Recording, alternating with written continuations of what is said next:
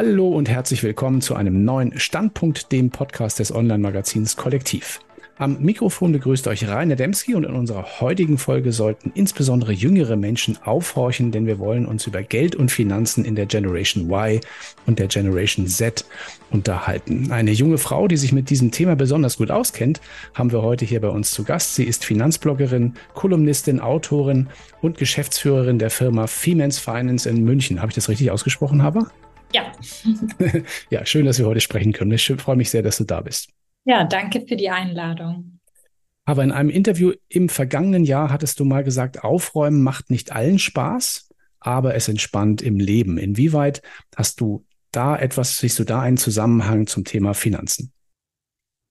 Ich glaube, da gibt es ganz viele Zusammenhänge zum Thema Finanzen, weil meistens ist es ja so, dass man entweder das Thema Finanzen ganz lange vor sich her schiebt, so wie es irgendwie mit den Aufräumen und den unangenehmen Dingen ist, und zum anderen natürlich irgendwie auch, dass man sich nicht so gerne mit dem Thema beschäftigt und das bei vielen halt sehr wuselig dadurch auch ausschaut. Also, dass man halt noch nie aufgeräumt hat, einfach mal so die Stapel, die man von der Bank bekommen hat, mal auf die Seite gepackt hat, ähm, alle wuselig rumliegen und man eigentlich gar nicht so genau weiß, was man da macht und ob man gut ausgerüstet ist. Also so diese zwei Parallelen sehe ich da auf jeden Fall. Mhm. Nun ist es ja bei jungen Menschen, mit denen du dich ja intensiv beschäftigst, da ist ja noch gar nicht so viel passiert. Ne? Also ich kann mir vorstellen, bei gerade bei Älteren ist ein bisschen mehr zu tun, vielleicht so, wo so viel rumliegt, aber junge Menschen fangen ja mit dem Thema gerade erst an. Äh, inwieweit kommt es da auch aufs Aufräumen an? Mhm. Also Aufräumen im Bezug quasi darauf, dass man halt Klarheit für sich schafft. Ähm, sprich, wo geht der Weg hin, dass ich irgendwie einen Plan für mich aufsetze. Weil wenn ich natürlich von Anfang an keine Strukturen und keine Ordnung für meine Finanzen habe, dann endet das eben genau da, dass sie unaufgeräumt sind. Aber wenn ich ähm, in jungen Jahren schon die richtigen, sag ich mal, Ordnungsstrukturen schaffe, die richtigen Wege gehe, die richtigen Wege einschlage, da bin ich sicherlich noch nicht am Ziel und habe nicht tausende von Verträgen. Bin noch vielleicht noch ein Blank Page, sage ich mal. Aber ich habe halt die Möglichkeit, wenn ich mich früh damit auseinandersetze, dass das auch langfristig ähm, seine Ordnung hat und eben ich mir darüber gar keine Gedanken machen muss. Also vielleicht so ein Beispiel, ähm, wenn ich jetzt zum Beispiel mir so ein feste Körbe festgelegt habe, wo ich die ganzen Kabel reinpacke, dann weiß ich immer, aha, okay, wenn ich dieses Kabel benutze, dann lege ich es einfach da wieder zurück und ich brauche nicht tausende von Gehirnkapazitäten, mir Gedanken zu machen, wo ich dieses Ding jetzt hinpacke, wo habe ich das Ding eigentlich hingelegt, wenn ich es mal brauche, sozusagen sagen.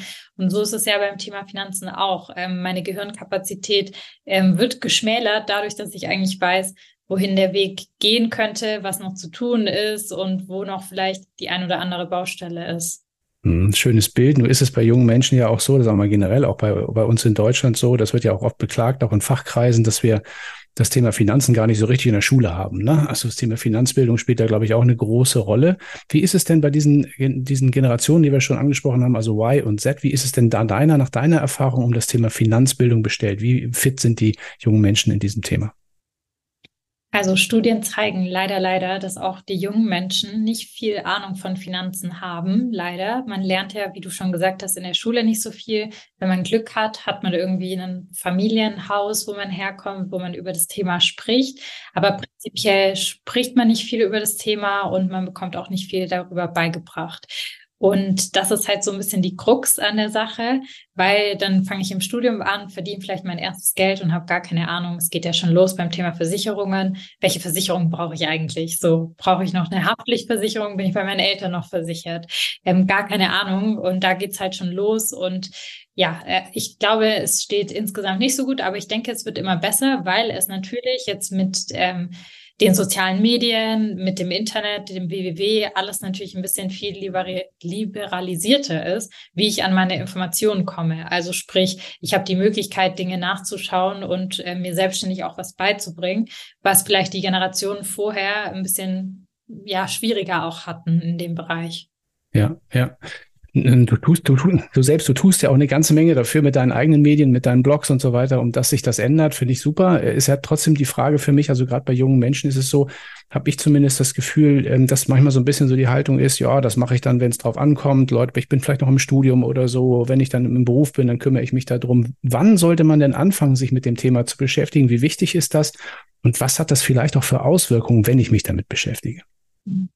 Ich finde, man sollte sich eigentlich schon als Kind damit beschäftigen, indem ich halt ähm, ja als Elternteil zum Beispiel sage, ich zahle meinen Kindern ein Taschengeld und ähm, habe irgendwie bestimmte Methodiken, die ich anwende mit ihnen und auch über das Thema zu sprechen mal, dass sie lernen zu sparen, sich damit auseinanderzusetzen, dass man vielleicht auch einen Anreiz hat zu sparen, indem man sagt, hey, wenn du ein Euro von deinem Taschengeld zurücklegst, verdoppel ich den oder so. Also da gibt es ja verschiedene Sachen, die man machen kann.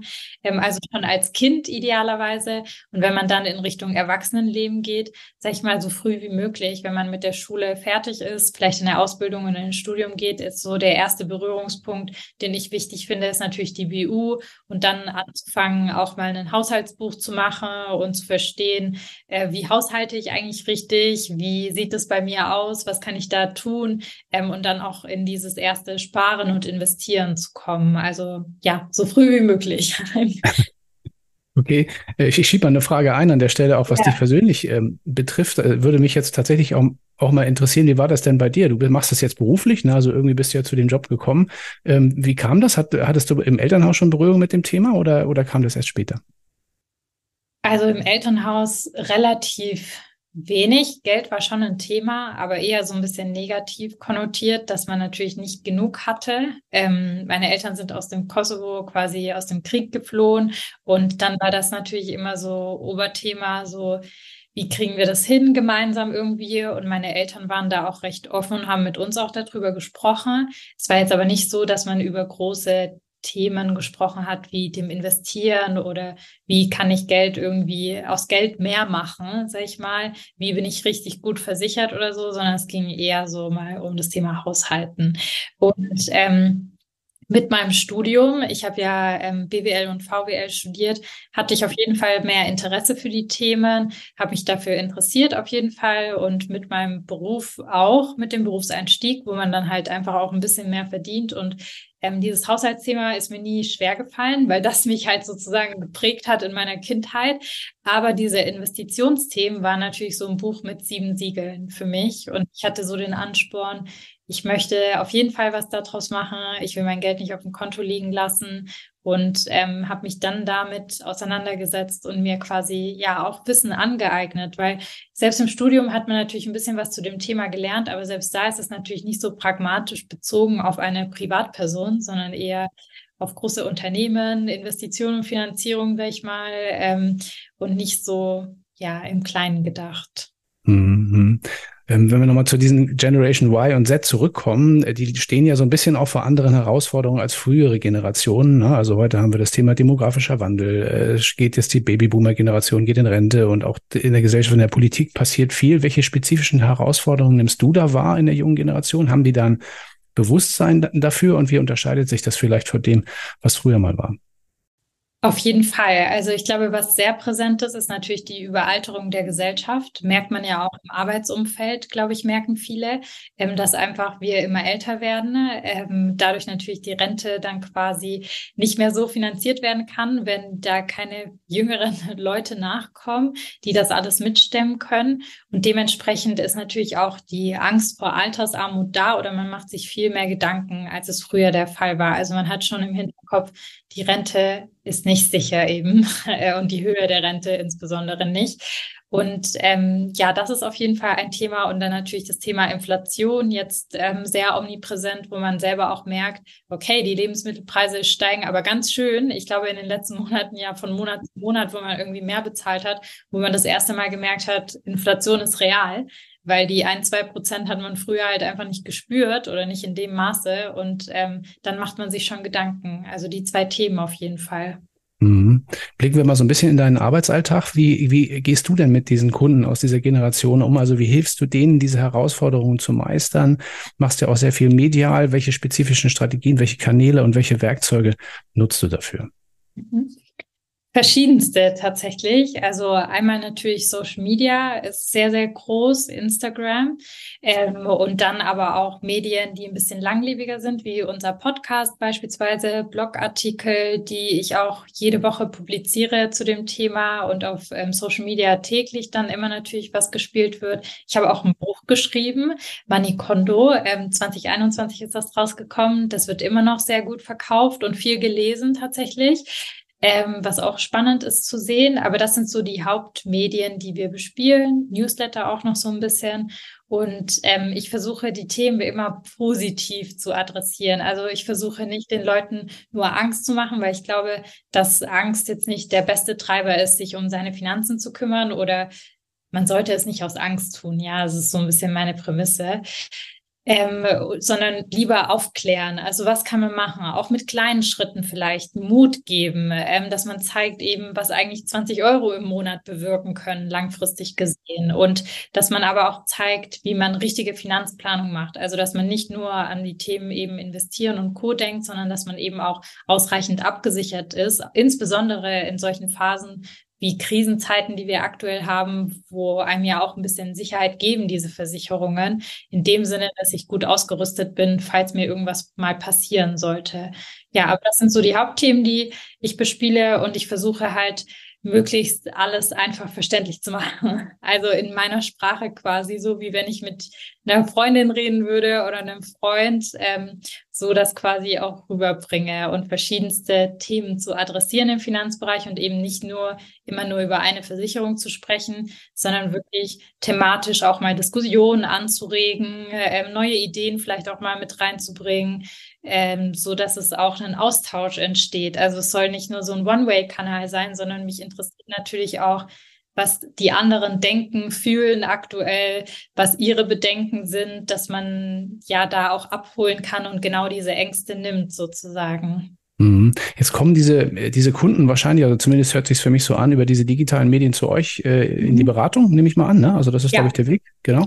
Genau, wir ähm, haben zum einen vielleicht ganz kurz, wir haben eben die Beratung, aber wir haben auch einen eigenen Online-Kurs ähm, als Content-Produkt, den wir verkaufen, der aber auch begleitet wird durch unsere Beraterin, wo es ums Thema Investieren geht. Okay, also den kann man buchen sozusagen bei euch, den Kurs. Genau, es gibt zwei Kohorten im Jahr und dann macht man eben über vier Wochen das begleitend in einer Gruppe gemeinsam und lernt dann quasi so die Basics von Börse bis hin zu, ich eröffne mein eigenes Depot und kaufe meine ersten Aktien und auch meine ersten ETF und äh, verstehe auch, wie ich langfristig mit diesem Depot eben umgehe. Mhm, okay. Ähm, hört sich für mich so ein bisschen so an, auch wenn du, also dass, dass ihr die Kunden dann auch ganzheitlich begleitet. Ne? Also ich höre ja. Investment raus, ich höre Versicherung genau. raus, also ist so ja. ein bisschen so ein Allfinanz. Ansatz, ähm, wenn die jetzt sozusagen bei euch sind, ich kann mir vorstellen, über solche digitalen Medien, auch gerade wenn das in so einer Kursform passiert oder so, da baut man schon so eine Art vertrauensvolle und Beziehung auf. Ne? Ähm, wie sieht's denn danach aus? Wie, wie betreut ihr die Kunden dann weiter? Ähm, äh, du meinst quasi langfristig, wie wir die Beziehung mit genau. unseren Kunden einfach pflegen. Ähm, ja. ja. also unsere Kunden sind zu verschiedensten Veranstaltungen eingeladen, ähm, so quasi Sonderveranstaltungen, wo wir nochmal gesondert Webinare machen, aber wir holen die Kunden auch in Jahresgesprächen immer wieder ab. Also es ist manchmal auch nur ein kurzes Hallo sagen und wieder sozusagen wissen, was der andere so macht, wie es ihm geht. Vielleicht kann es auch ein kurzes Gespräch sein, bei manchen ist es ein längeres Gespräch, weil sich irgendwie viel verändert hat. Aber wir versuchen wirklich ähm, jährlich auch mit unseren Kunden zu sprechen und eben gesonderte Content-Formate nochmal für unsere Kunden anzubieten, sodass wir auch eine langfristige Kundenbeziehung aufbauen. Ja. Mhm. Cool. Ja, also in jedem Fall die, die Links zu diesen ganzen Themen, zu eurem Buch, auch zum Blog, aber auch zu diesen Dingen würden wir dann hier in den Shownotes zu dieser Ausgabe nochmal hinterlegen, damit also alle, die jetzt hier zuhören, ähm, da auch nochmal noch mal weiterschauen können. Vielleicht abschließend noch eine Frage. Was wäre denn, es klingt immer so ein bisschen blöd, wenn man das zum Schluss fragt, aber ich will es trotzdem versuchen. Was ist dein wichtigster Rat an die junge Generation, wenn es um die eigene finanzielle Zukunft geht? Was sollten sie tun? Was sollten sie vermeiden, um finanziell erfolgreich zu sein? Sich ja so früh wie möglich Gedanken machen über das Thema Altersvorsorge, aber auch die Absicherung von einem selbst und auch nicht zu denken, dass man unkaputtbar ist. Weil ich glaube, in jungen Jahren hat man das sehr, sehr oft, dass man denkt, ähm, mir kann eigentlich nichts passieren, so, ähm, was soll mir schon passieren? Und dann sozusagen Themen vielleicht aufschiebt, aber auch manche Themen gar nicht angeht, wie das Thema Einkommenssicherung. Ja. Mhm. Klingt nach einem sehr schönen Appell, einem sehr schönen Schlusswort. Vielen lieben Dank, dass du heute bei uns warst und vielen lieben Dank an alle Zuhörerinnen und Zuhörer heute ja, fürs Wiedereinschalten. Danke dir. Danke für die Einladung.